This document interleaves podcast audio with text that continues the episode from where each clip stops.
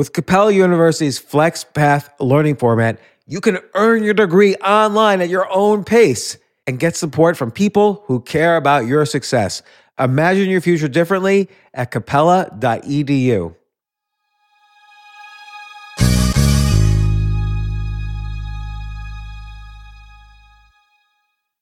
We've seen all the video call fails by now. The mute button mishaps, the cat cameos, people not realizing the camera's on when their pants are off. But none of this makes Fred feel any better about giving an entire sales pitch, mistakenly using a filter that turns him into an itsy-bitsy baby duck. How do I turn that thing off? It's too late, Fred. It's too late. When you realize it's better to do business in person, it matters where you stay. Welcome to the Hilton Garden Inn, Fred. The meeting room is right down the hall. Hilton, for the stay. This isn't your average business podcast, and he's not your average host. This is The James Altucher Show. Today on The James Altucher Show. When we were children, we learned how to act. We learned how to smile to get what we want. We learned how to cry extra hard to get what we want. We're trained from early on to be consummate actors. We're continually acting. And you want to be aware of the fact that you are an actor and that other people are doing this as well. You know, I wanted to ask because it's very relevant to, I feel, more than ever to today's current environment, the law of conformity, where essentially it's related to herd behavior, where the more you attach yourself to the herd, whatever herd that is, the more irrational your decision-making might be. And I'm just curious, how do you go about avoiding conforming to group behavior? Well, the first thing is to be honest with yourself and to realize that you are conforming to other people. The worst thing is to be in denial. That's what I'm trying to hit you over the head with in this book. You'll naturally go, oh, I'm not like that. Well, hell, you're not. You're much more of a conformist than you realize, because that is human nature. We are a social animal, and I go into the neuroscience and the biology. You are not immune to this, no matter what you tell yourself. And I make the point that everyone has a character. We have qualities that are deeply ingrained in us, based on our genetics, based on our childhood and our parents, and our lives tend to fall into patterns, weird patterns that we repeat over and over and over again. We have compulsive behavior. And so you want to be able to judge people's character by seeing their patterns, not by looking at their resume or their charming smile or everything that they try and show you, but look at their past and their patterns, and they will reveal that underlying character.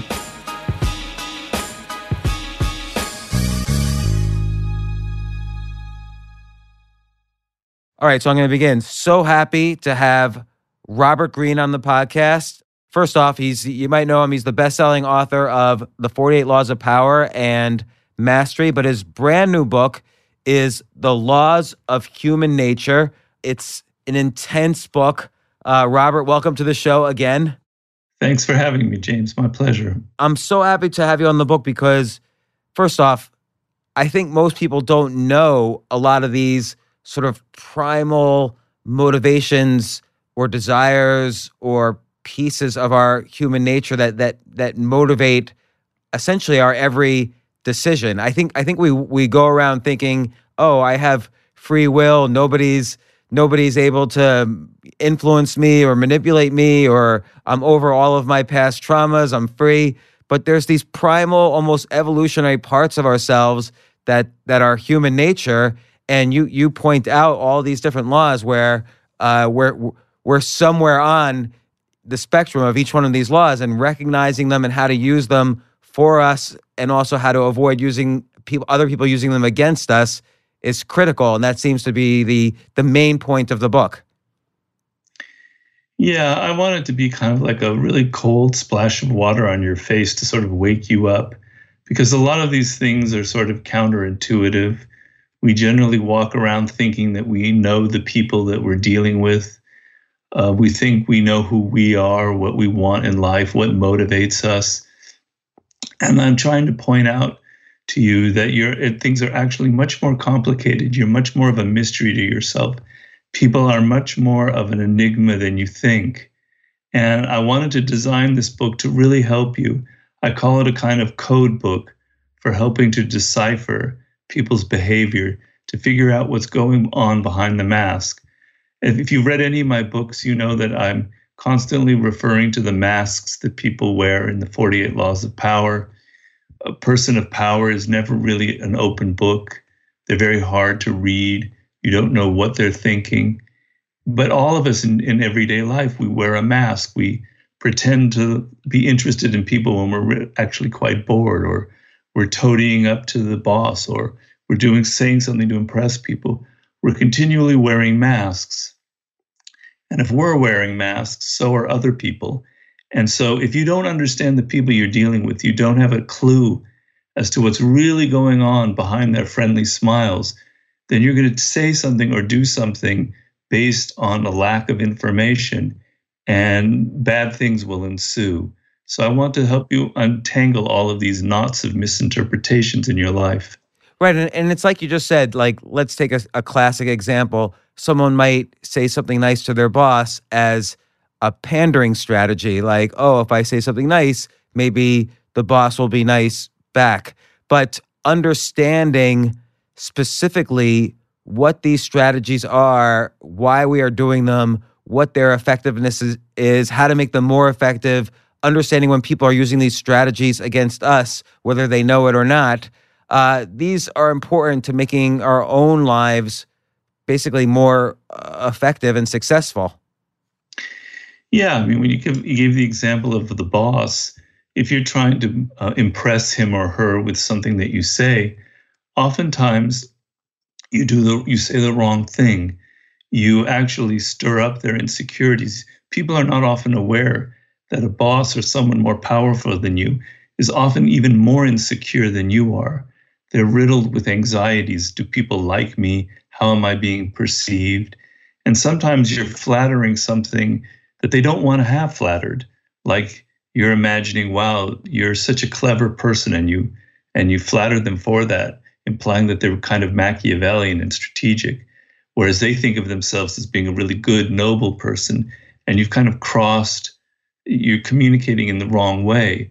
So being aware of what I call people's self-opinion, it's one of the laws, being aware that people have an opinion of themselves, an image of themselves as being good or noble or whatever.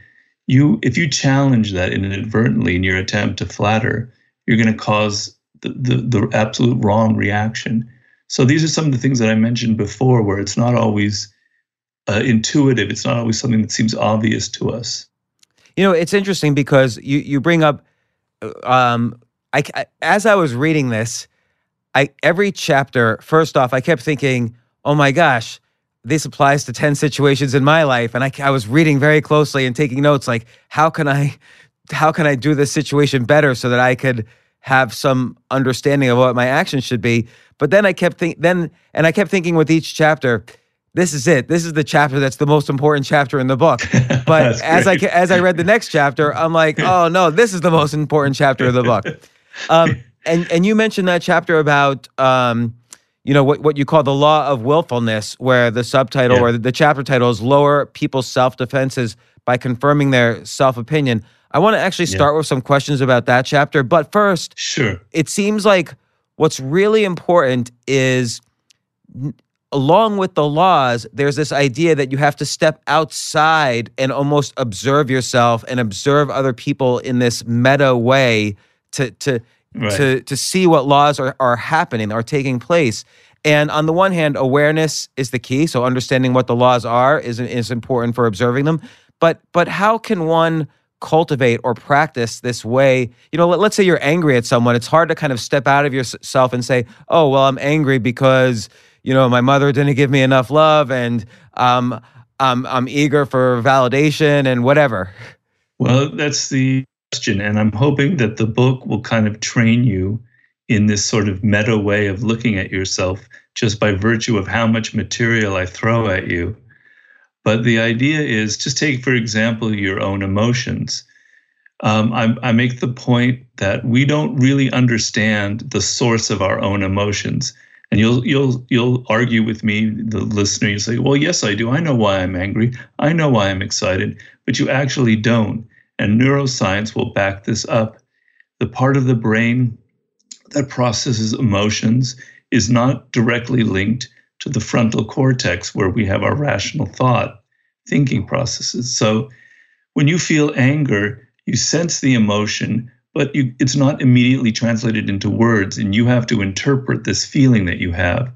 And often you interpret it based on what's right in front of you, like something triggered it, like what somebody said or something you saw. But in fact, the source is deeper within. It could be something from your childhood. It could be something someone said a week ago. It could be some deep layer of insecurity that you're not aware of. So the point here in this particular instance, the training process that we're talking about, is don't accept your emotions at face value.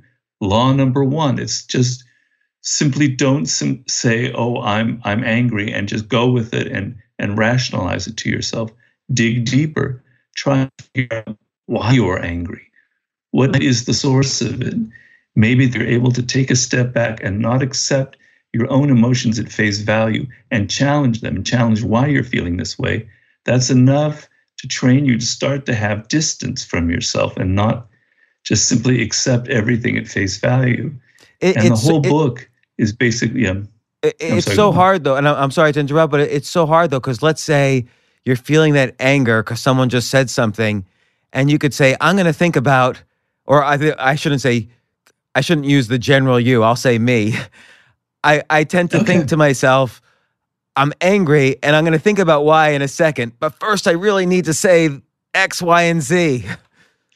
Well, that's fine. I mean, I'm not trying to do anything that's impossible.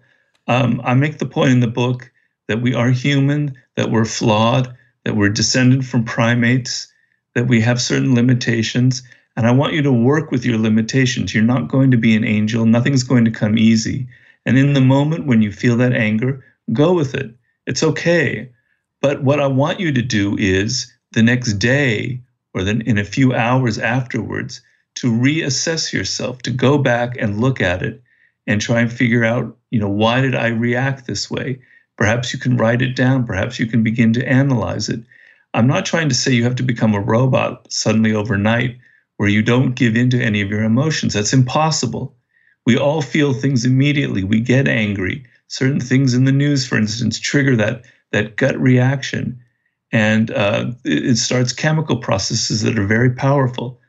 But if you can start to begin to question yourself, to begin to look at it from a slight bit of distance, it's like developing a muscle over time, and it'll become something that's more natural to you, and you'll reap incredible benefits from this ability to observe yourself. So I'm going to start off asking you some questions about some of the specific laws of human nature, but I also want to mention with each chapter, it's really well structured. Like you give examples and stories from all over history and literature. Mm-hmm. The other way to view this book is this is like a collection of 500 biographies that you've written. So it's so much information in here, and then you use those biographies to demonstrate these laws. It's just fascinating. So okay, the law of willfulness. Maybe describe that, and I have some questions about that. But the real title of this chapter is lower people's defenses by confirming their self-opinion. Well, the idea is that normally when you can't go through life without the ability to influence people, to persuade them, to have some effect on them. The sense that you have no effect on people will make you miserable. So we all want to have that ability to influence people. And normally when we're in a situation like that, we're kind of locked in ourselves. We're not thinking so much of the other person. We want to charm them. We want to impress them with something we say that's clever. And really the key is to think of them first and not of yourself. And the way to think about other people is to realize that they have an opinion about themselves. Now, you have an opinion about yourself as well. And I mean, you, the listener. And I say that there are three universal components to your opinion about yourself that are pretty much basic to everyone. Number one, you feel that you are an autonomous individual, that you have freedom, that you act on your own free will. Number two, that you're intelligent and rational. You may not be Einstein, but you think in your field you're pretty damn smart. And then the third is that you're basically a good person. You think about other people, you're decent, you have good values. Now, this self-opinion could be unrealistic. You might actually not be so decent. You might actually not be that smart. You might not be, in fact, you're probably not as independent as you think. And if that self-opinion of yours becomes too out of touch with reality, then some psychological problems can ensue. So most of us have an opinion that's somewhat grounded in reality. If you're in an argument or a discussion with someone and you inadvertently make them feel that they are unintelligent, that they are not acting out of free will, that they've been manipulated, or that they're not really a good person, you didn't do that on purpose. You're not even aware that you did that. But just the fact that you might have triggered that thought in them, wow, he thinks that he maybe is implying that I'm not such a thoughtful person. Well, at the moment that crosses their mind, they become defensive. And they become defensive, they close off to you. And you'll never know why. You'll think, wow, what an a-hole. Why are they being so tough? And why aren't they listening to me, etc.? But it's your fault. You said something that triggered this. So you have to be aware that people think of themselves in a certain way. And you have to work within that and not only not challenge those self-opinions, but even validate it in some way. If you validate their self-opinion, suddenly they open up. And I talk in this book, in that chapter, of an instance where we've all experienced that. When we're in love with someone, when we're in love, our defenses come down because we feel that the other person appreciates us and likes us for our qualities. And so we lose our defensiveness and we become open to their influence. It's not like you have to make people fall in love, but you can lower their defenses by validating their sense of who they are. It's a critical law.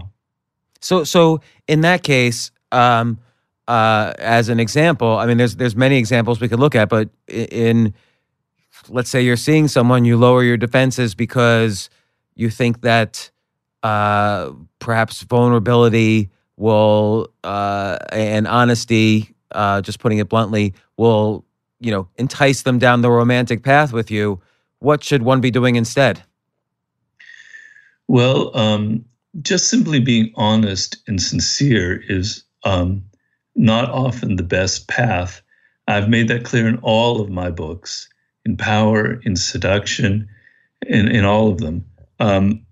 Because we know that, if you're always telling people exactly what you think of them, you're going to cause a lot of trouble in life. We're always tailoring what we say to other people. We're always aware that we don't want to offend them. So when you're trying to appeal to that other person, let's say it's in a romantic situation, you want to get outside of yourself. You want to stop thinking about yourself. We're all so wrapped up, we're so self-absorbed that we're thinking, do they like me? Am I impressing them? Do they think I'm charming or whatever? Stop that and start thinking about them and their frame of mind, their needs, their values. You want to get outside of yourself. And the book is a manual for training your people how to get outside of yourself, how to develop the natural empathy we all have.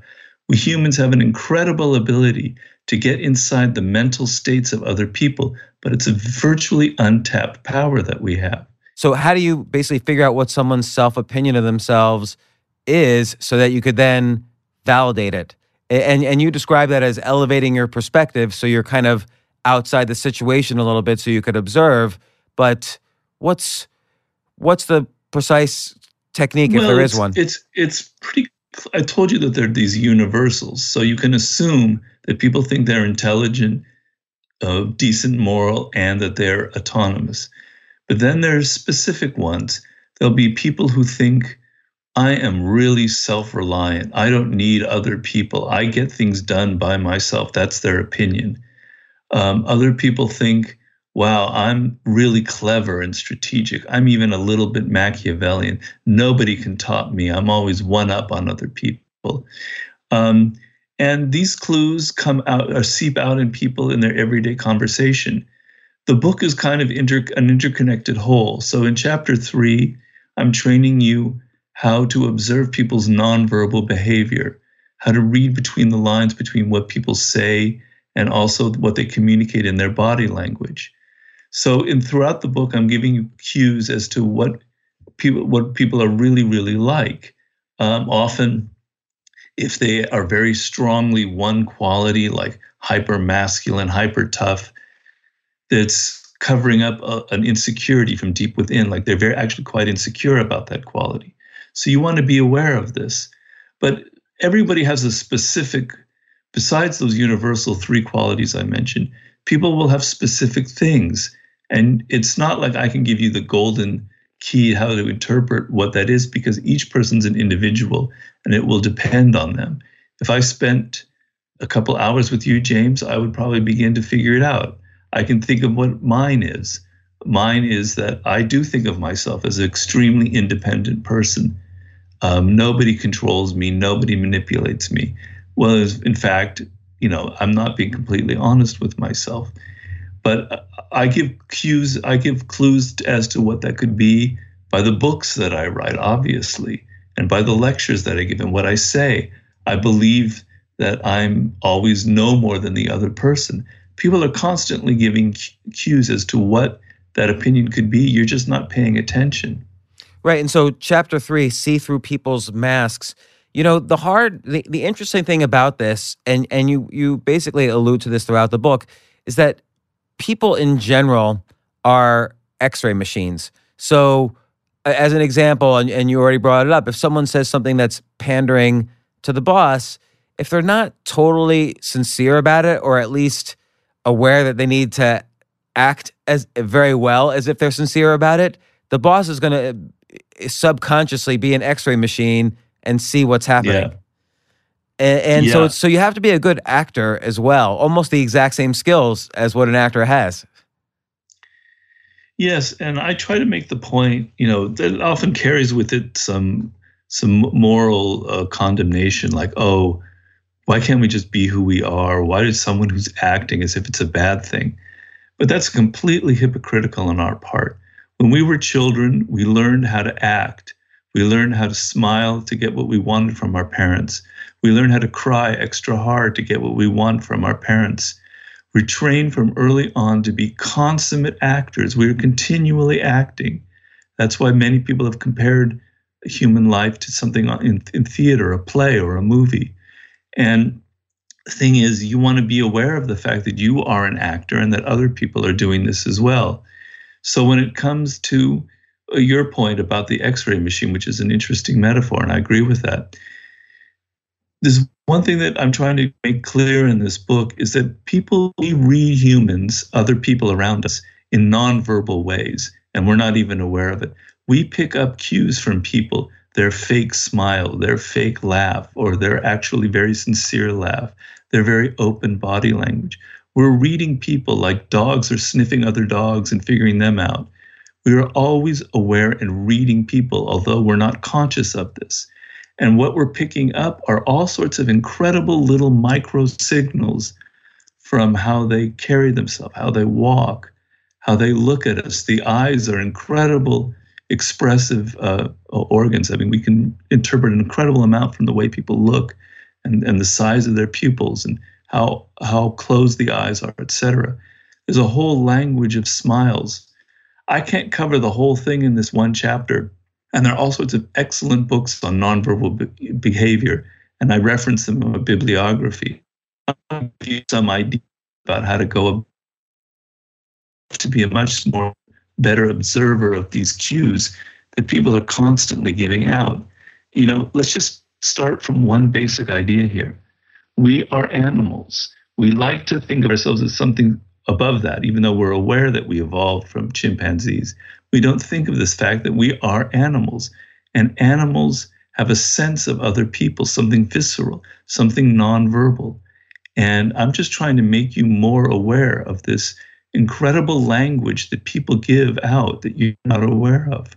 Yeah. So, and like you give some, you give many tactical examples. So, for instance, to have a smile appear more sincere, involve the eyes a bit more. Like you could tell if someone's smiling insincerely if they're not involving the eyes or they're using only one part of their mouth, and so on. And then in another chapter, The Law of Envy, you describe techniques to see if someone's envious of you based on how their eyes react when you tell them good news, as an example. So you give lots of many tactical examples in the book. Right. And like you say, it's too many to mention right now, but I hope someone makes a cheat sheet with all the tactical examples. You can make a whole book about this book, which is just like a mini book of body language. Yes. I mean, I have a whole chapter just on body language, but then in other chapters, for instance, I have a chapter on what I call the shadow, the dark side that everybody has, and I explain what it is. There's a repressed side to people. It's something that we don't want other people to know about ourselves. It's our secret desires. It's the part of ourselves that even might scare us a little bit. And so in a chapter like that, I have cues as to how you can pick up people's shadow. So for instance, when someone is normally a really nice person, and then they suddenly get angry, and they suddenly vent at you, and they suddenly show this vicious, almost animal side in their face, your tendency will be, oh, that's just, they were just in a bad mood. And they themselves will excuse it, saying, I don't know what came over me. They'll apologize. And you'll fall for that. And you'll think, well, I should judge them based on what they normally give me. That was just an exceptional thing. I'll forgive them. The truth is, in a moment of like that, people are actually revealing who they are. They're normally disguising themselves. And in that moment, they flash their anger and their vitriol or their resentment or their envy. They're actually finally showing you something that they've been trying to conceal. And so it's sort of a sudden burst of emotion is a cue of something going on deep within. Every chapter I go into these cues and kind of show you, like, here are signs of people's being grandiose. I have a chapter on grandiosity. This is, you can look at it, you can see it in their body language. I've worked for people who I would classify as grandiose. And so I sort of know what I'm talking about. So as you say, each chapter, you could kind of create a cheat sheet for how to interpret this behavior. And also how you could potentially use those same laws to your benefit. Like there's kind of a flip side to every law, which is, like I think it's in the law of fickleness, which is really titled, make them want to follow you. And you have this whole story of John D. Rockefeller. He was in the law of aggression, but the law of Queen Elizabeth. Yeah, Queen Elizabeth. So you're describing how she became this great leader, and it started off with her, really kind of empathizing and showing empathy towards the crowd that received her when she first marched through the town and everything. So it seems like you can use these laws, if you understand them, to be a leader or to be more persuasive instead of just being persuaded. Like there's that flip side. Yes. Each chapter ends with a section on, you see, most of the chapters deal with what we would assume to be a negative quality about humans: irrationality, narcissism, repression, compulsive behavior, envy. And at the end of each chapter, so I don't make this book so gloomy that everyone will just go kill themselves after they read it, I have a section on how you can turn this chapter, this idea, into something positive.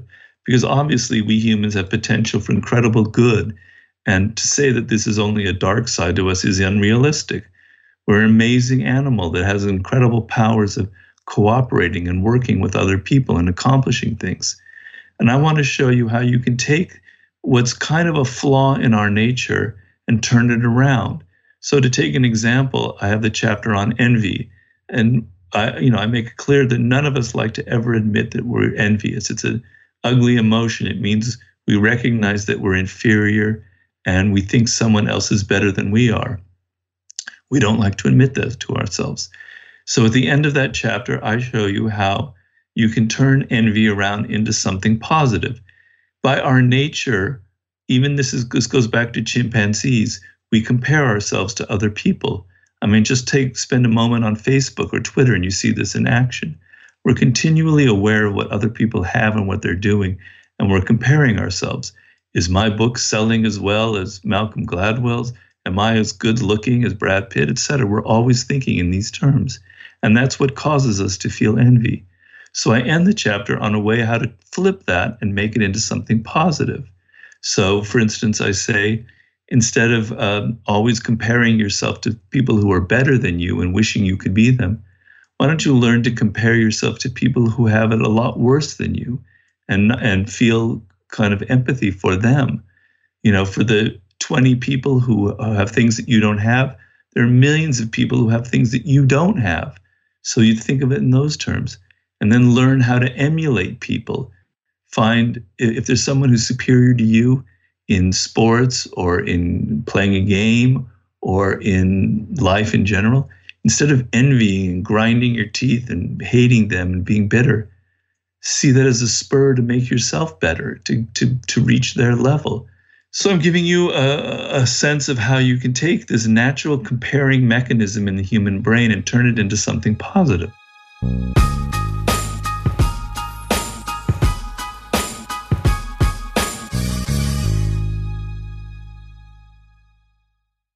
Yes, it's totally true.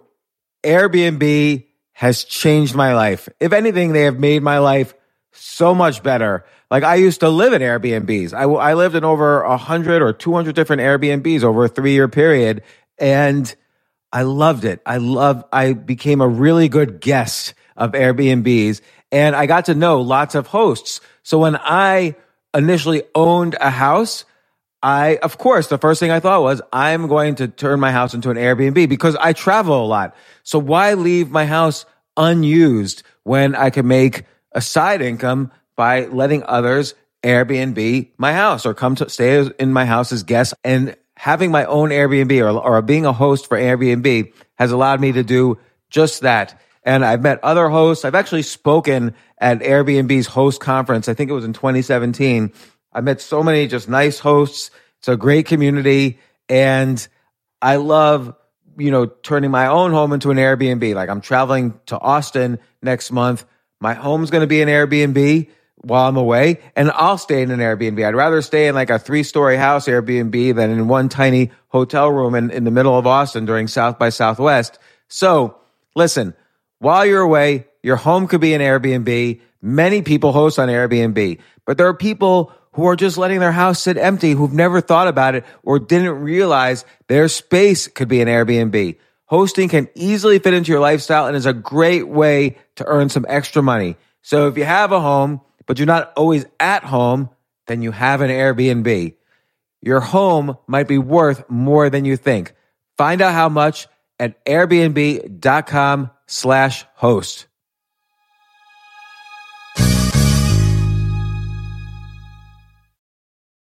Daylight savings time is starting up again. Okay, podcast is over. That's all you needed to know. But why do we have daylight savings time? Answer, to give us more daylight from March through November.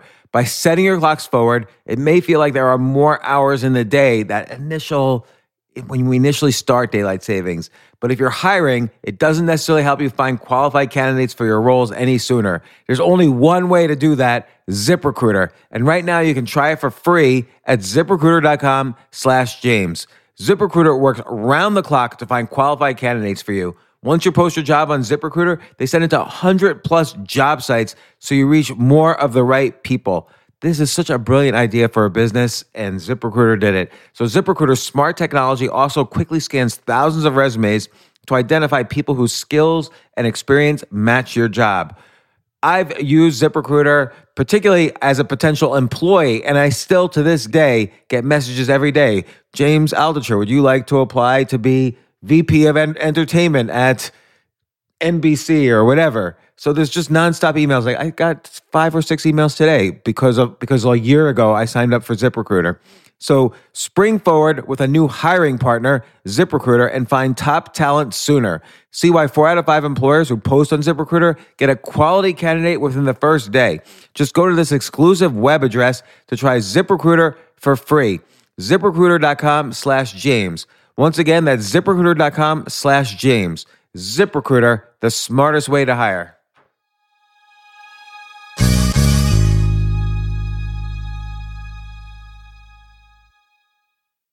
Hey, listen, men's health is important. Men act all cocky and like they don't need anything. But the reality is, as you get older, there's some things you need. And it often feels like we're too busy to take care of our health problems. Like, I'd rather do anything than go to the doctor or the dentist or the pharmacy or whatever. But now you don't have to waste your time if you use Hims. Hims, H-I-M-S, Hims is changing men's healthcare by providing simple and convenient access to science-backed treatments for erectile dysfunction, hair loss, weight loss, and more. The entire process is 100% online, so you get a new routine of improving your overall health faster. Jay, you listening to all this? Yes, I'm definitely going to use Hims from now on. Not that you need it. You're young and healthy. James, I'm 35. You're getting there. You might need it. Who knows? But if prescribed, your medication ships directly to you for free and in discreet packaging. No insurance is needed. You can manage your plan on the Hims app, track progress, and learn more about your conditions and how to treat them from leading medical experts. Start your free online visit today at hims.com/James. Could you imagine that? There's a whole section just with my name on it. hims.com/James. That's how much I am representative of the kind of person who needs Hims. That's HIMS.com/James for your personalized treatment options. HIMS.com/James. Prescriptions require an online consultation with a healthcare provider who will determine if appropriate. Restrictions apply. See HIMS.com/James for details and important safety information. Subscription required. Price varies based on product and subscription plan.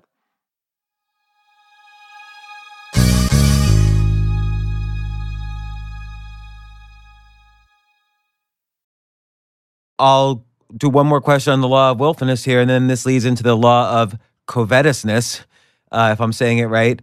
But, willfulness, there's sort of a compassionate or, an empathy component to that, which is that if you're going to influence somebody to carry out your will, so to speak, you need to have empathy for them and understand what like you say, what drives their self-validation. So then you have the door open to influence them. What would you say is, like, let's say a primal technique for influence? Well, you've kind of already hit upon it. I mean, it sounds simple, but it's actually the truth.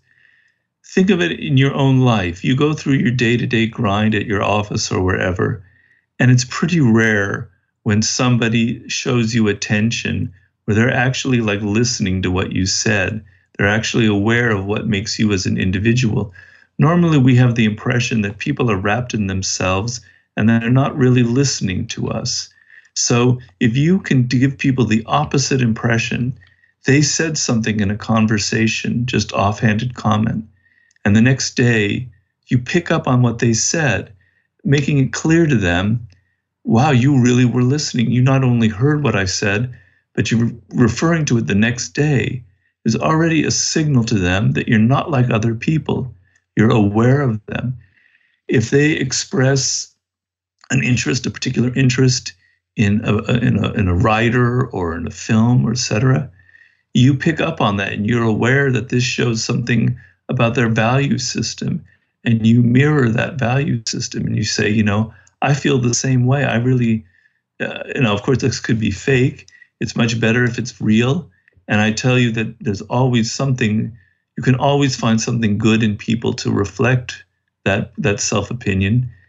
But so you don't want it to be like completely fake. We can all see through that. But just the fact that you're aware of that individual's value system, of what they have been saying, of what drives them, that will immediately lower the fences. That will immediately start melting them and contains great power. I mean, there are other things that I can go into more specifically, but that's by far the most important. So let's discuss the law of covetousness. Am I saying it right? I would say covetousness. Yeah. Okay, I think. The chapter, so that's a law, and the chapter's titled "How to Become an Elusive Object of Desire." And your first story in there is about Coco Chanel, who's a fascinating character. Yes. I'm always intrigued by this. Obviously there's this basic law of economics that if you reduce the supply of something, value goes up. And so essentially What you're saying is if you reduce somehow the supply of yourself, the other people's desire for you might go up. But there's also the expression out of sight, out of mind. And so how do you reconcile those two two sayings? Well, it's a good question, and I've addressed this in other books as well, in The 48 Laws of Power, chapter 16. And in Seduction, a lot in Seduction. And what I say is, think of it as a delicate dance between presence and absence. If you are too present in people's lives, and we can see this more clearly when it's like a romantic relationship, we suffocate them. We're too obvious.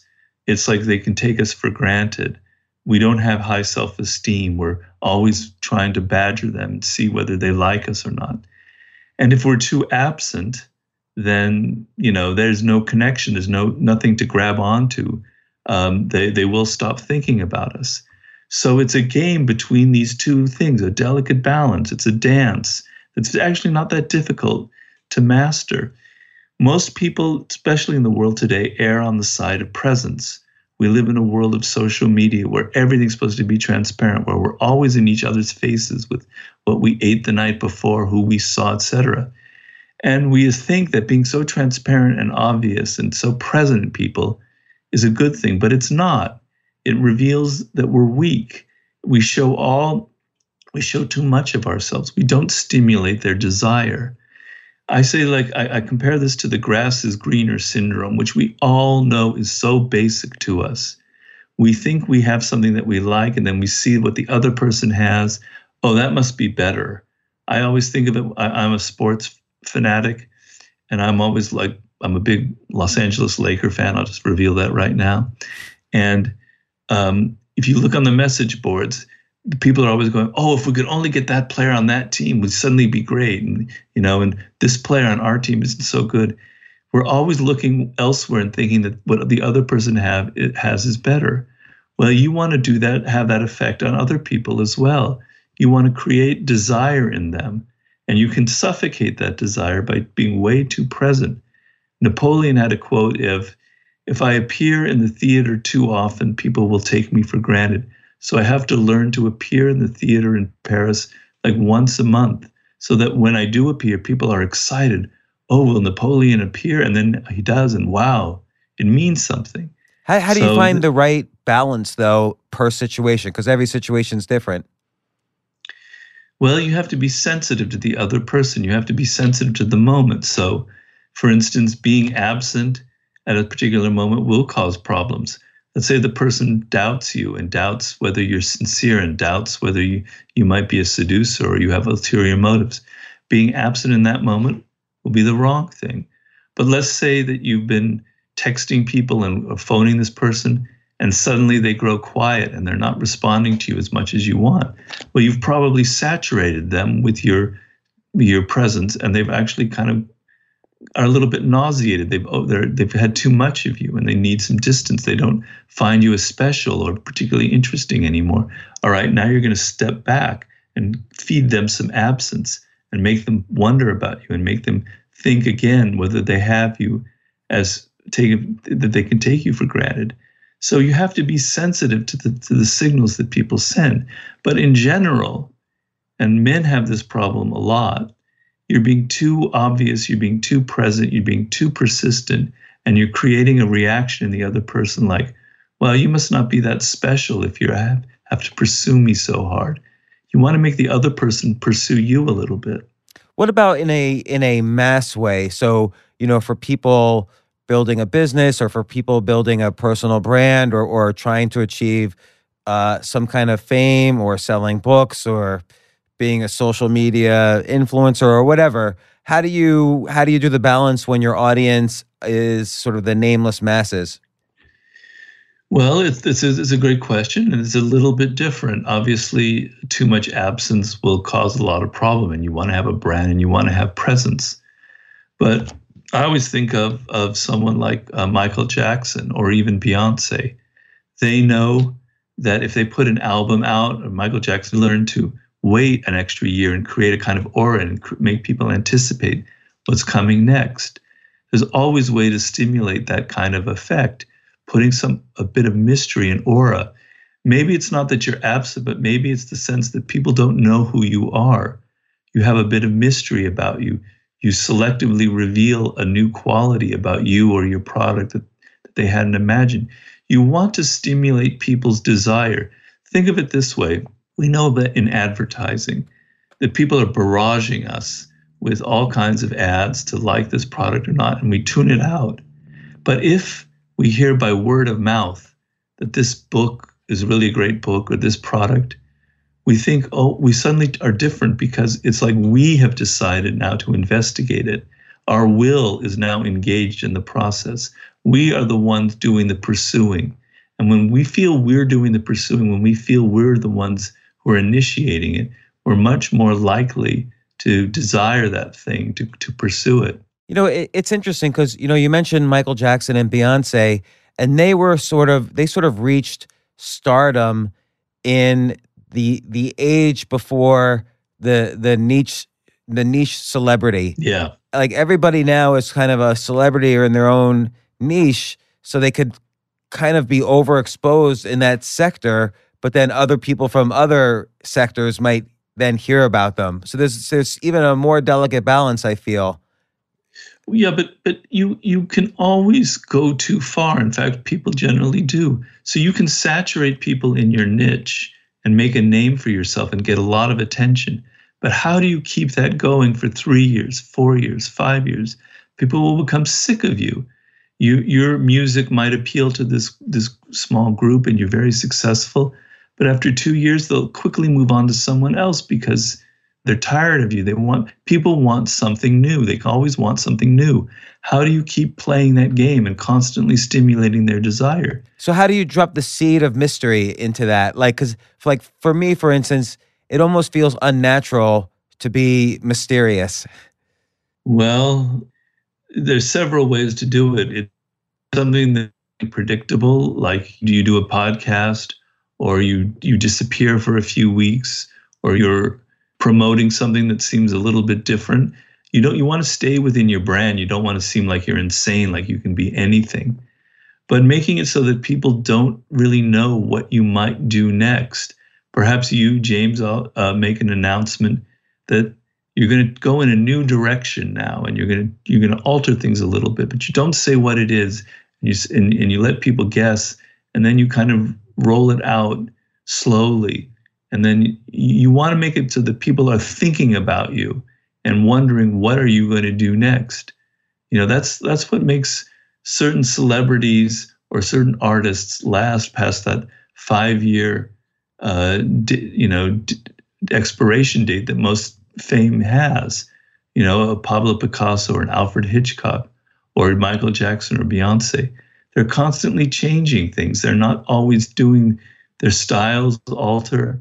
The music changes, they mix things up a little bit.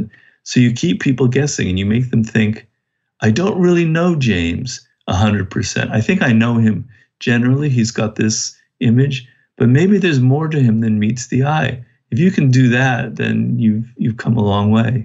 You know, Picasso's a great example because every 5 years, he basically reinvented what sort of art he was doing. And there's a certain confidence with that too, that he can say, I don't, and you know, and Bob Dylan is known for this as well. Yes. There's a certain confidence in saying, I don't care what my audience thinks.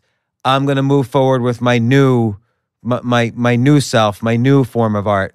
Yeah. So there's a little bit of the artist that it just wants to, is getting bored themselves and wants to try something new. But it's Bob Dylan's a great example of being always like a half step ahead of what's going on. So I'm old enough to remember him, and early on he was just basically a folk singer, and then he came out with an album, I forget which one, that was quite heavily rock and roll. It was heavier with the electric guitar, and his hardcore fans go, "God, I don't like Bob Dylan anymore. He betrayed us. Who is he?" But he was ahead of the curve, and he knew that folk rock was like something coming up. I have a chapter in the book about the zeitgeist and figuring out what the zeitgeist is, and that's sort of the answer to what we're talking about here. People operate in generations.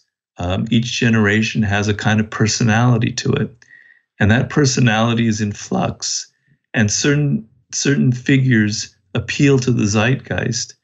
And if you can be a little bit ahead of the curve, if you can figure out what the next trend is, and you shake things up and you do that, people will always be attracted to you. They'll think of you as a magician. And so Bob Dylan was like a half step ahead of the curve there. He understood that just being a folk artist was very limiting to his audience, but creating like folk rock, well, that opened up a whole new world to him. I've done it a little bit. I'm not tooting my own horn, but with my books, I had a lot of success with The 48 Laws of Power. It's been my biggest seller. But I realized early on that if I just kept repeating the 48 laws, it's a very limiting factor to how far I can go. My audience will be solid, but it won't grow. So the key is to grow the audience. And so, you know, my seduction was sort of picking a new angle. The 50 Cent book was kind of looking for a different audience, a more urban audience. And then Mastery was a different book than the other books. Had to deal with your own self and your career, and it wasn't so Machiavellian. And now through each of these 5 different books, I've expanded to a new audience. So that's sort of the key, is to always not just sort of stay stuck in the same kind of creative rut.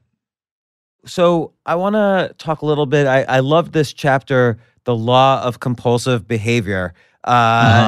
Which is titled "Determine the Strength of People's Character," and your main story in that book is about Howard Hughes, who right.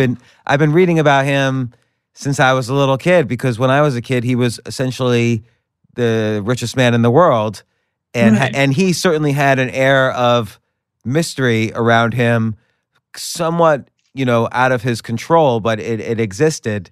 And I was surprised to learn when reading your book that essentially he was a failure at everything he did, except for his main source of income, which was his father started.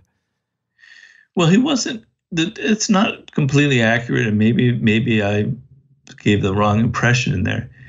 Howard Hughes was good at one thing. He loved flying, and he was a very good aviator, and he was actually a very good designer of planes. But he imagined that he was much more than that. He imagined that he was this brilliant businessman, this brilliant film director, this brilliant film producer, on. And he didn't realize that he was actually terrible at these things. He was not a good organizer.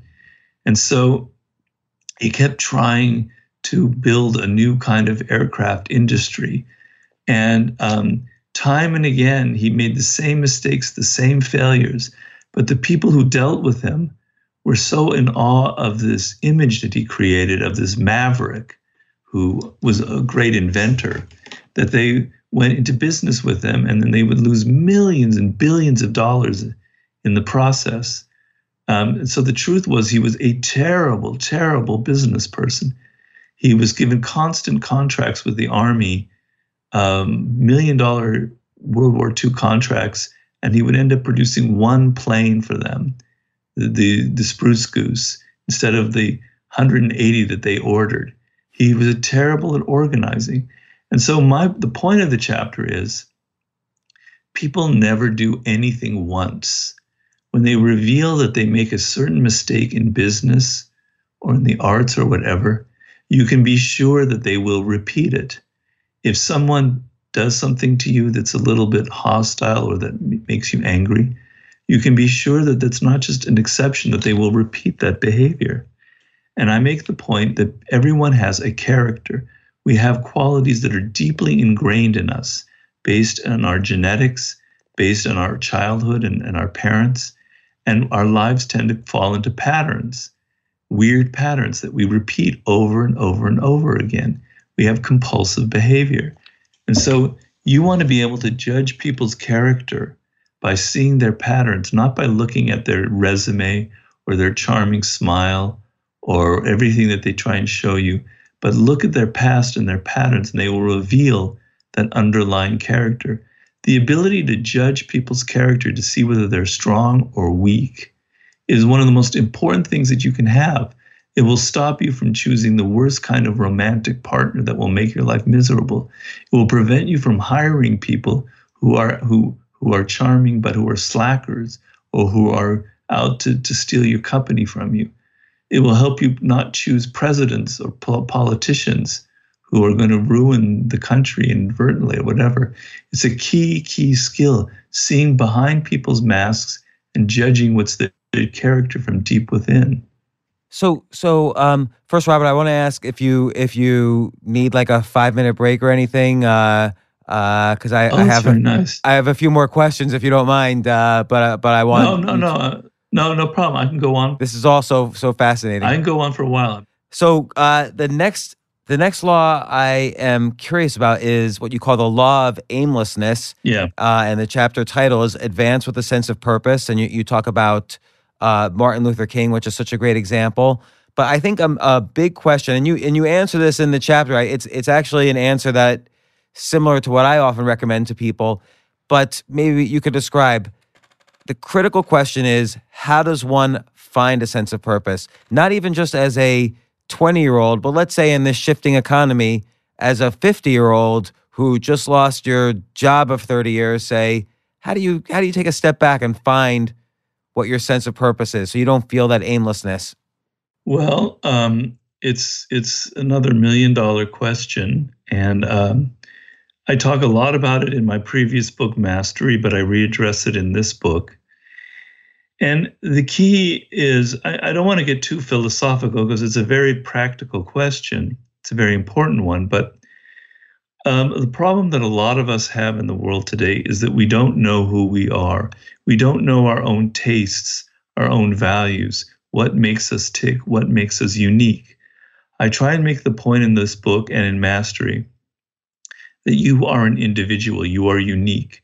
There is no, your DNA, the way your brain is wired, your experiences in life, your particular parents will never, ever be replicated in the history of the universe.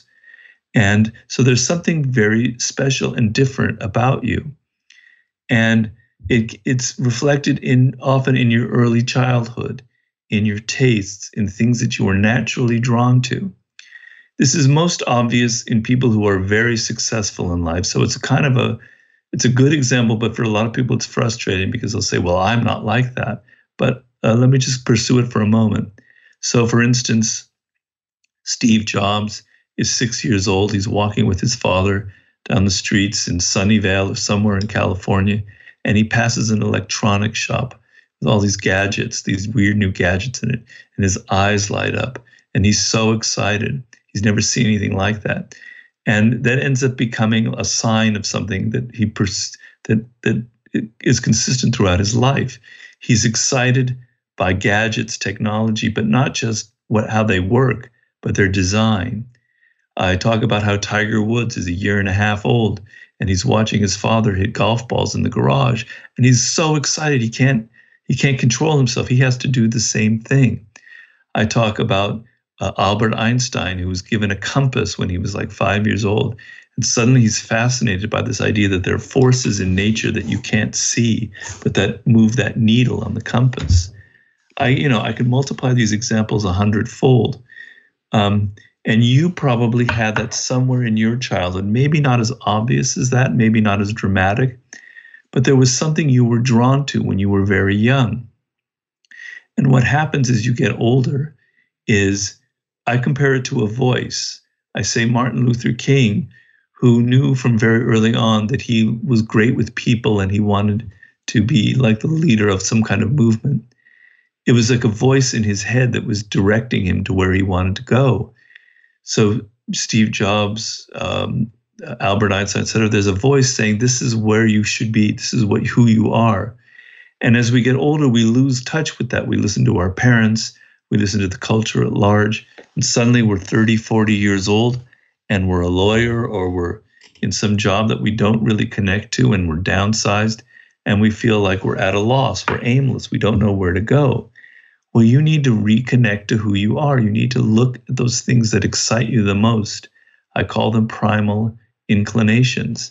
It may not be so simple. It may not be just a simple thing like a golf ball, etc. I can speak from my own experience. I knew when I was about 8 years old that I loved writing and books, and I knew that I wanted to be a writer. And my path in life was that I could never figure out what to write. I started off with journalism, then I tried to write novels and plays, then I got into Hollywood and I wrote screenplays, and I could basically say I was a failure in all of those different arenas because they weren't connecting to something meaningful to me. It wasn't who I was. Finally, in 1996 or 95, I met a man who produces books, and he said, Robert, why don't you do a book? And a light bulb went on in my head. God damn it, a nonfiction book, this is what I should be doing. This takes all of my interests, all of my experiences, and funnels it into something that fits me.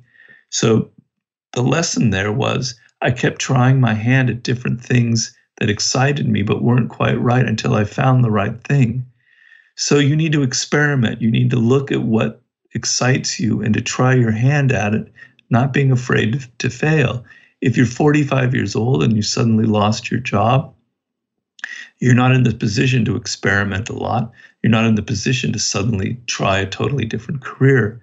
And what I advise is you take the skills that you have, because we live in a skill-based world, and the more skills you have, the better.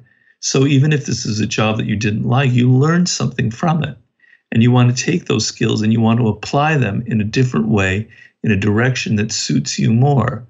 I've said it in other interviews. There was a young woman who has a podcast. She had gone to law school and became a lawyer. And by the age of 30, she decided that she didn't like it. It wasn't who she was. But she had always loved like writing and journalism. And so she decided to become a writer about legal matters and to write books about famous law cases and then maybe even do fiction.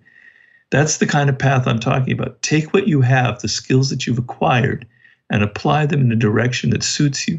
But you can never get to that point if you don't know what suits you, if you don't know who you are, if you don't know what your tastes are.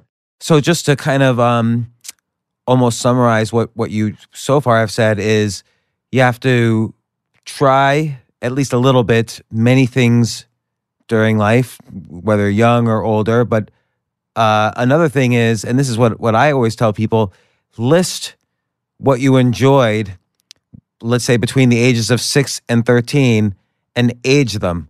So for instance, if you like Steve Jobs, if you liked gadgets at the age of 6 and now you're 25 and you age the concept of a gadget, suddenly computers are in that universe.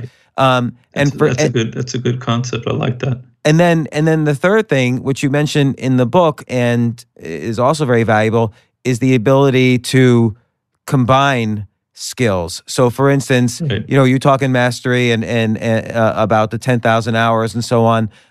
You can borrow 3,000 hours from here, 5,000 hours from here, and kind of at the intersection of a variety of interests, you have more hours than anybody else in the world. Yeah, and I think the example that comes to my mind that I talked about in Mastery that I think fits this is Paul Graham. I don't know how many people are familiar with Paul Graham. He's a great computer software programmer who started a company called Y Combinator, which is worth billions of dollars. He sold it. Anyway, Paul Graham loved computers from a very young age. His father was involved in computers in the 70s. And he knew that was his path, and he studied artificial intelligence before anyone else was. He got a degree in computer programming from, I think, MIT. But he hated politics and he hated dealing with people and he wasn't happy. And he thought there was something else that he wanted to do. So he dropped that and he went to art school and he lived in Italy and he became a painter. And then he was in New York and he was in his loft painting and he heard an ad on the radio for this new thing called Netscape and how Netscape was going to allow people to buy things on the internet. That was the future. And it was like, what a weird concept. We will buy things on the internet. And a light bulb went on in his head and he goes, man, I'm sitting here struggling as an artist. I'm not happy, but I have all these skills in programming and in design as an artist. And I can take these things and I can combine them into something incredible. And he created the first online store for buying things online. He sold it to Yahoo for millions of dollars, and that set the course of his life. And then he's sort of like a Picasso. He keeps changing things every few years. But he combined several interests in programming, in hacking, in artificial intelligence, in art, in design, and into the perfect storm. So he was, you want to be, your most creative year, I'm afraid to say, is in your early 30s. Damn. It doesn't mean that, you know, you can still be doing things. I wrote this last book in my late 50s, but you want to, by the time, if you're young enough to listen to this, by the time you're 30, you want to have skills in at least 2 or 3 areas so that that light bulb will go off in your head when you're 31. You go, I can combine this, this, and this and create something that no one else has ever made before. I'll say one other thing about how to get in touch with yourself. Not only look at what you're drawn to, what you love, but also look at what you hate, what turns you off, what you dislike. It may be working in a company. It may be politicking. That means you're probably an entrepreneur. You shouldn't be in an office situation. Maybe it's the opposite. You can't stand being alone. Well, then you shouldn't be a writer. That's for sure. You should choose something where you're around a lot of people, something like what a community activist or something like that. So look at what you also really repulses you, what makes you angry. I could compare it to swimming in a current. You want to swim with the current and not against it. And if you're pursuing a job or a career that doesn't really click, it's like you're always swimming upstream and you're never going to get there. But if you find what works with you, what you get excited about, suddenly you'll find the energy to accomplish great things. Right, and you kind of refer to the flow state. Once you find that sense of purpose, the hours sort of slip away as you're doing it. Right. You know, I wanted to ask because it's very relevant to, I feel, more than ever to today's current environment. The law of conformity, where essentially. It's related to, you know, herd behavior, where the more you attach yourself to the herd, whatever herd that is, the more irrational your decision making might be. And I kind of see that on both sides of the fence happening more and more. Like everybody sort of signs up for their team and they all have to agree to the same 50 or 60 topics or they get kicked off the team, and with all the resulting depression that comes with that. And I'm just curious, how do you go about avoiding conforming to group behavior? Well, the first thing is to be honest with yourself and to realize that you are conforming to other people. The worst thing is to be in denial. And that's what I'm trying to hit you over the head with in this book. You'll naturally go, oh, I'm not like that. I do what I want to do. I don't listen to other people. I don't vote according to what my party's voting for. I'm independent. Well, hell, you're not. You're much more of a conformist than you realize, because that is human nature. We are a social animal, and I go into the neuroscience and the biology as to why we imitate other people, why we are so easily influenced by the emotions and beliefs of other people. You are not immune to this, no matter what you tell yourself. I, Robert Greene, who wrote the book, I am not immune to that. I happen to I'll say it right up front, I'm a Democrat. I've been voting Democrat my whole life. I'm not saying I'm superior. I'm just telling you that's who I am. And I will have that same kind of group mentality myself. I will tend to react according to the party and how, you know, I'm supposed to react. And I catch myself and I go, no, stop that. Think for yourself. Sometimes there are things that conservatives say that make sense. You know, you have to be aware, first of all, that you are conforming, that you are influenced by what other people are doing and saying before you can begin to cut that off. I had make the same point in my chapter number 1 about rationality. You are not a rational human being, admitted. Here are the signs of it. I show you the signs of it. If you realize that you are not rational, that you are largely governed by emotions, you can now begin to divorce emotions from your decisions and opinions slowly and become rational. But your denial is the big problem with all of these elements in human nature, envy, the shadow, etc. So you are a conformist. When you admit that and you realize it, now you can begin to work in the opposite direction. You have to look at your opinions and your ideas and evaluate them. Did that idea come from just myself and from how I look at the world? Or was it, or am I following the party line in this particular instance? You have to train yourself to open your mind to other possibilities. And you have to understand how easy it is that you are influenced. You know, your people, your friends are supporting this cause on Facebook, and wow, it seems everyone jumps on board, and you're going to jump on board. Step back and go, well, what is it? Analyze it, look at it. Don't just simply follow what other people are doing. I know it sounds like easy advice, but the only way to follow that advice is to be aware of the fact that you are probably much more of a conformist than you realize. Well, it's interesting because, as you mentioned before, a lot of this is being aware of these laws, acknowledging that we all succumb to them, but then also practicing this ability to step to quote unquote elevate your perspective, as you point out, and try to analyze where on the spectrum you are with each of these laws in a situation. And it basically just takes practice over and over. And on the point of the law of conformity and figuring out, is this my own opinion or is this the group's, or where am I in between? You mention in the law of fickleness, you mention about, you know, a good leader will develop inner authority. And in the law of envy, you talk about how you should develop your sense of self-worth from internal standards. So there's a lot of also work. There's not only the work on the outside where you see what's happening externally, where these laws are taking place, but there's this inner work. And like, how do you start to develop that inner authority? Because that also is easy to say, but hard to do.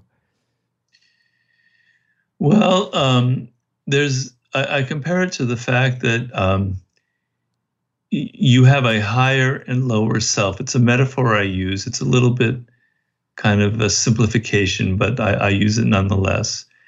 And I say that, you realize this lower self when you become addicted to certain foods and you just eat it and you can't help yourself. You're aware of this lower self when you do what other people are doing, when you don't do your work and you just slack off for hours on end. When you kind of give in to that easy animal within you, take the path of least resistance. But you have a higher self. The higher self is weaker. It's a weak voice inside of you. It's much easier to be that animal. That higher self makes you want to work according to your own standards. In those moments in your life, and we've all had them, when you've been on some project and your mind was absorbed in it and you had that experience of flow, you sensed that higher self, and it was a great feeling. All of your energies were intact, were engaged, and you felt whole, not all these different parts of you fighting each other. There are other things that are part of your higher self. You're empathetic to people. When you listen to them, when you help somebody, you feel good about yourself. You want to be able to develop this higher self. And that is kind of the voice of the inner authority that I'm talking about. You want to bring that out more.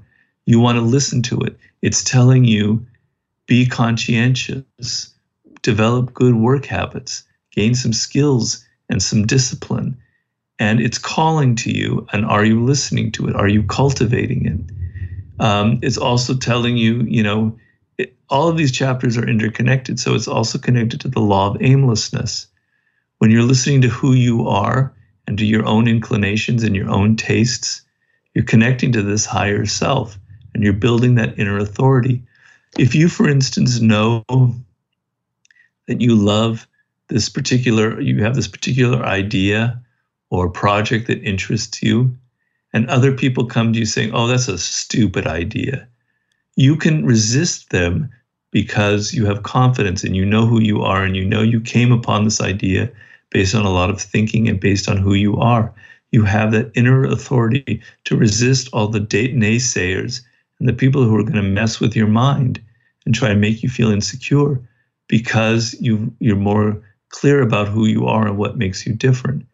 So these are different paths to take to developing what I call that inner authority. And this is also linked to your book Mastery, in the sense that, I think you can develop more inner authority on a topic if you're on the path to mastering it.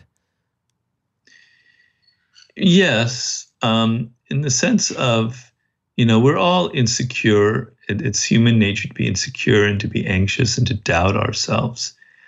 But when you're on the path to mastery and you're accumulating those 10,000 hours, you're developing these little moments along the way. After 800 hours, after 1,500 hours, I'm just pulling up numbers. Right. And in those moments, you're building confidence, and you go, wow, I overcame this, and I accomplished this.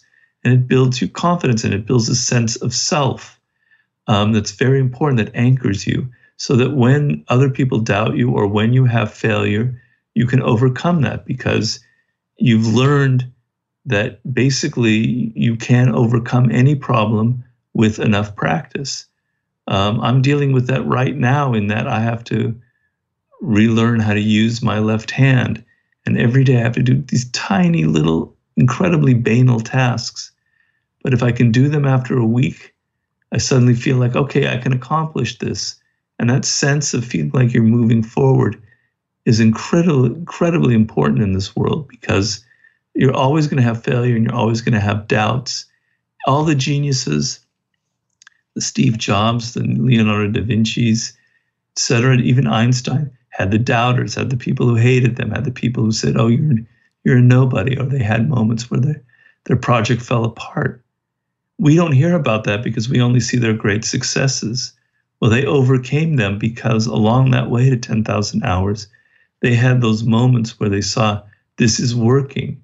If I practice, if I do this enough, I will be good at, I will become a master of my profession. So, it seems like you mentioned earlier that one of the things you discovered early on at age 8, you knew you wanted to be a writer, but clearly there's also another skill in there. When I read every one of your books, and like particularly this one, I think to myself, how many books did this guy read to write this book? Like, your research abilities and your curating abilities, you must have read like 1,000 books and either took notes or remembered 99% of each book you read. Well, when we discussed aimlessness, and I was talking about myself as a writer in my career, I said I failed at journalism and I failed at writing plays and novels and screenplays, but that's not quite true. What those moments taught me, I learned things from them. So from journalism, I learned how to write on a deadline and how to organize my thoughts. From plays and screenplays, I learned how to make things dramatic, how to appeal to people's emotions. And I learned also how to research things, and how to find information and how to organize my material. And all of that came together with the 48 Laws of Power. So I try and tell people, and I say it in Mastery in particular, the ability to organize your thoughts, to organize your material, is the most important skill of all. Because a lot of people have great ideas, but they don't know how to organize them. They fall apart.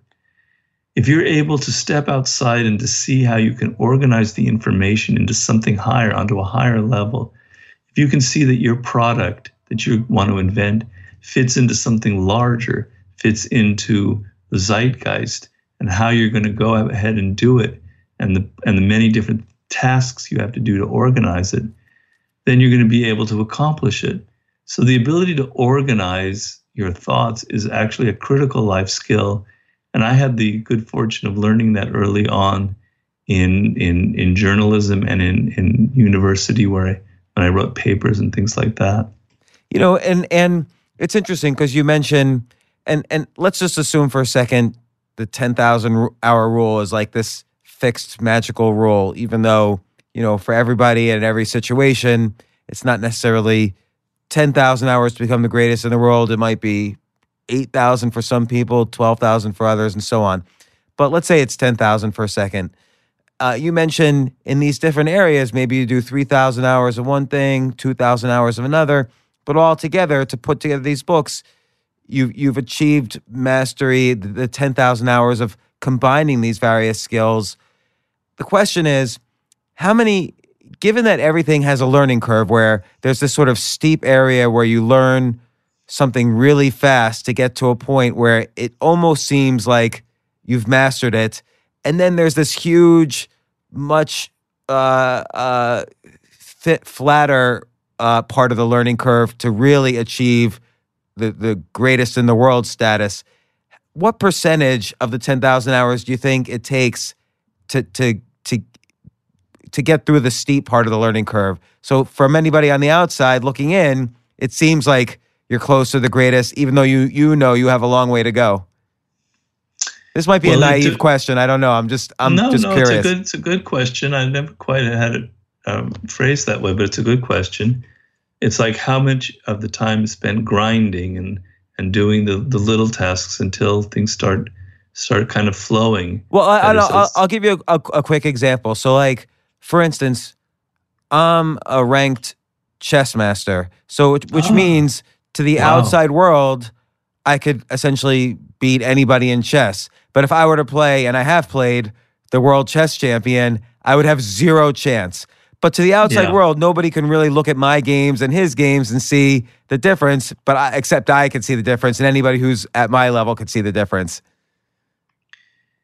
Well, you know, first of all, we have to acknowledge that there are people who are simply superior at something, that have a God-given talent from their DNA. So Michael Jordan is Michael Jordan. And you might be a talented basketball player and you might put in your 10,000 hours, but you ain't going to be Michael Jordan because you're not. So, you look at Bobby Fischer, who's somebody I've studied. Essentially, the 10,000 hour rule came from a study of chess masters. And it determined that at that 10,000 hour moment, people who've put that amount of time in suddenly are thinking on a higher level. You're right, it could be 9,500 or 11,000, but it's pretty certain something great will happen to you. But then there are people who put in 20,000 hours. Believe me, at a certain point, Bobby Fischer had gone well beyond the 20,000 part. He lived and breathed chess. Now, I imagine you, James, are not living and breathing chess is it Magnus Carlsen? Is that the champion now? Yeah, he's the champion. I've played, because I had on the podcast Gary Kasparov, who was the world champion about 20 years. Wow, yeah, he's amazing. Yeah. But these people have put in more hours than you. You have to just admit that. That's their whole life. Right. And chess is a function of patterns. This is uncovered in the 10,000 hour rule. There's a great book called The Road to Excellence, the man who formulated the 10,000 hour rule. It's memorizing patterns. And the more patterns you have seen, the more you're able to recognize in a microsecond, this is where the game is headed. And if you know where the game is headed, you can make a move that will turn the direction in your favor. And Bobby Fischer had played since the age of 5, so many games, and imprinted so many patterns of games in his mind that he could recognize far quicker than you ever could where the game was headed and turn it in his direction. Right. So my question is, which is that he basically we're both on the top of the steep learning curve, Yeah. And then, but I will never, you know, where it's the incline now is much less steep, but takes much longer to reach a Bobby Fischer level of status. Like you say, it could reach 20,000 hours of time. And so what I'm curious about for any new field, is it like 1,000 hours, 2,000 hours before the average viewer can't really tell the difference between, you know, one person and the greatest person in the world? You mean what separates a great person from a really great, from a master? No, what separates the beginner from the top of the steep part of the learning curve? Meaning, you know, kind of basic mastery is at this steep part, is at the top of the steep part of the learning curve. It really depends on the field. I think in music, learning like the piano, they've measured like at 2,000 hours, you're able to do this. And at 5,000 hours, you're able to do that. And then at 10,000 hours, you're able to perform a piece and put your own kind of stamp on it. Whereas at 5,000 hours, you could play proficiently, but you couldn't bring any style or personality into it. So there are certain things that you can measure that sort of show that you're not at the beginner level anymore. But I think it really depends on the field and what you're mastering, you know? But the other thing that we have to say here is 10,000 hours is a bit arbitrary. One of the main things to understand is if you start at the age of 5, like Mozart did at the age of 3, and you put in 10,000 hours by the time you're 19 or 20, that 10,000 hours has triple the value of someone who finishes their 10,000 hours by the age of 30 or 40. Because when you were younger, I'm afraid to say, your mind is fresher, it absorbs more information more easily, you're more open, and you become more creative. So it's also a function of how early on tense those 10,000 hours. You can spend 10,000 hours as a painter dabbling in it your whole life. So by the time you're 70, you've put your 10,000 hours in.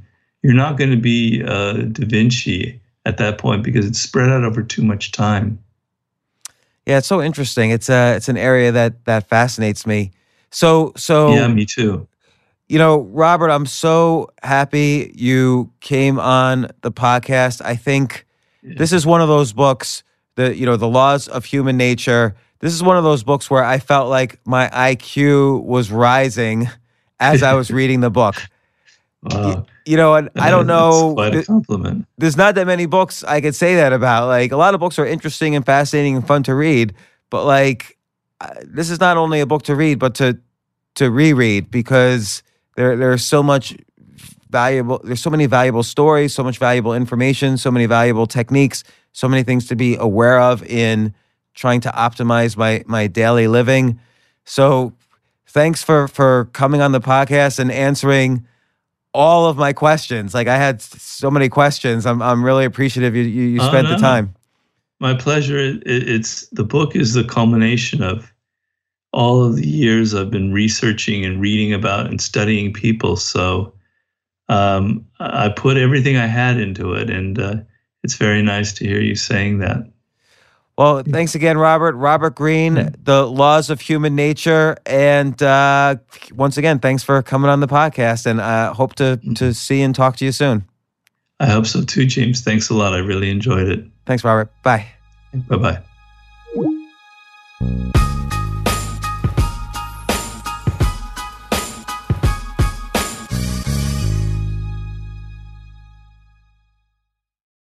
We've seen all the video call fails by now. The mute button mishaps, the cat cameos, people not realizing the camera's on when their pants are off. But none of this makes Fred feel any better about giving an entire sales pitch, mistakenly using a filter that turns him into an itsy-bitsy baby duck. How do I turn that thing off? It's too late, Fred. It's too late. When you realize it's better to do business in person, it matters where you stay. Welcome to the Hilton Garden Inn, Fred. The meeting room is right down the hall. Hilton, for the stay